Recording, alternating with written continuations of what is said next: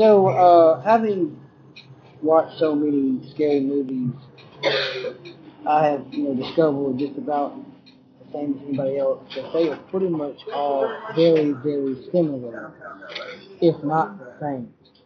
And as I record this with my earbuds, not sure if my voice is clear enough, I will say that there is this new movie that is being offered by Free Movie Mirrors, and you know basically what that is is you go see movies earlier than everybody else, than the general public. You give your feedback, and then you more or less swear legally, so you're legally bound to not say anything. And so I don't know what the movie is going to be.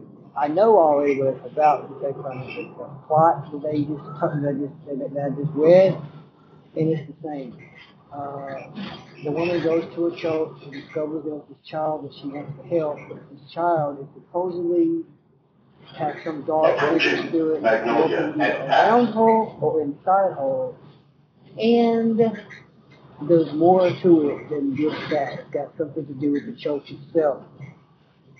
Um, it's a church in Rome. I won't say the name for you know confidentiality, but you about guess it. Just look up major church in Rome.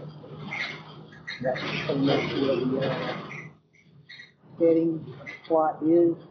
Don't know the year, probably modern day.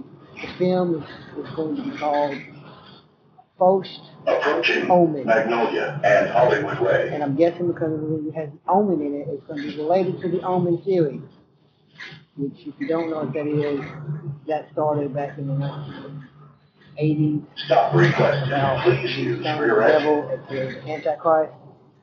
And, um, well, it's pretty much the same plot line. Demonic possessions, church, um, trying to do an exorcism, trying to resolve a mystery, and yada yada yada. A bunch of jump scares, probably some animals, probably some like lightning and, dark scenes, and obviously murders. The film is probably not going to be that gory. But, uh, you know, I actually thought I should have seen Terrifier 2 because I hold that that movie was off the chain gory. So, if you want to see a gory ass movie, I wouldn't even set up for Halloween or Halloween Kills or whatever. I would just set up for Terrifier or Terrifier 2. Uh, but yeah, that's that's just my thoughts out there because we, we still movies, especially movies about demons and shit, they are all pretty much the same. Just demonic possession, levitation. Always, every single time, I swear to God, and I probably should have done that, I probably shouldn't do that, don't swear on They have Jesus in it, which is, you know, I'm not saying bad, I mean, of course, because you know, demons weren't really actually brought to attention until the New Testament.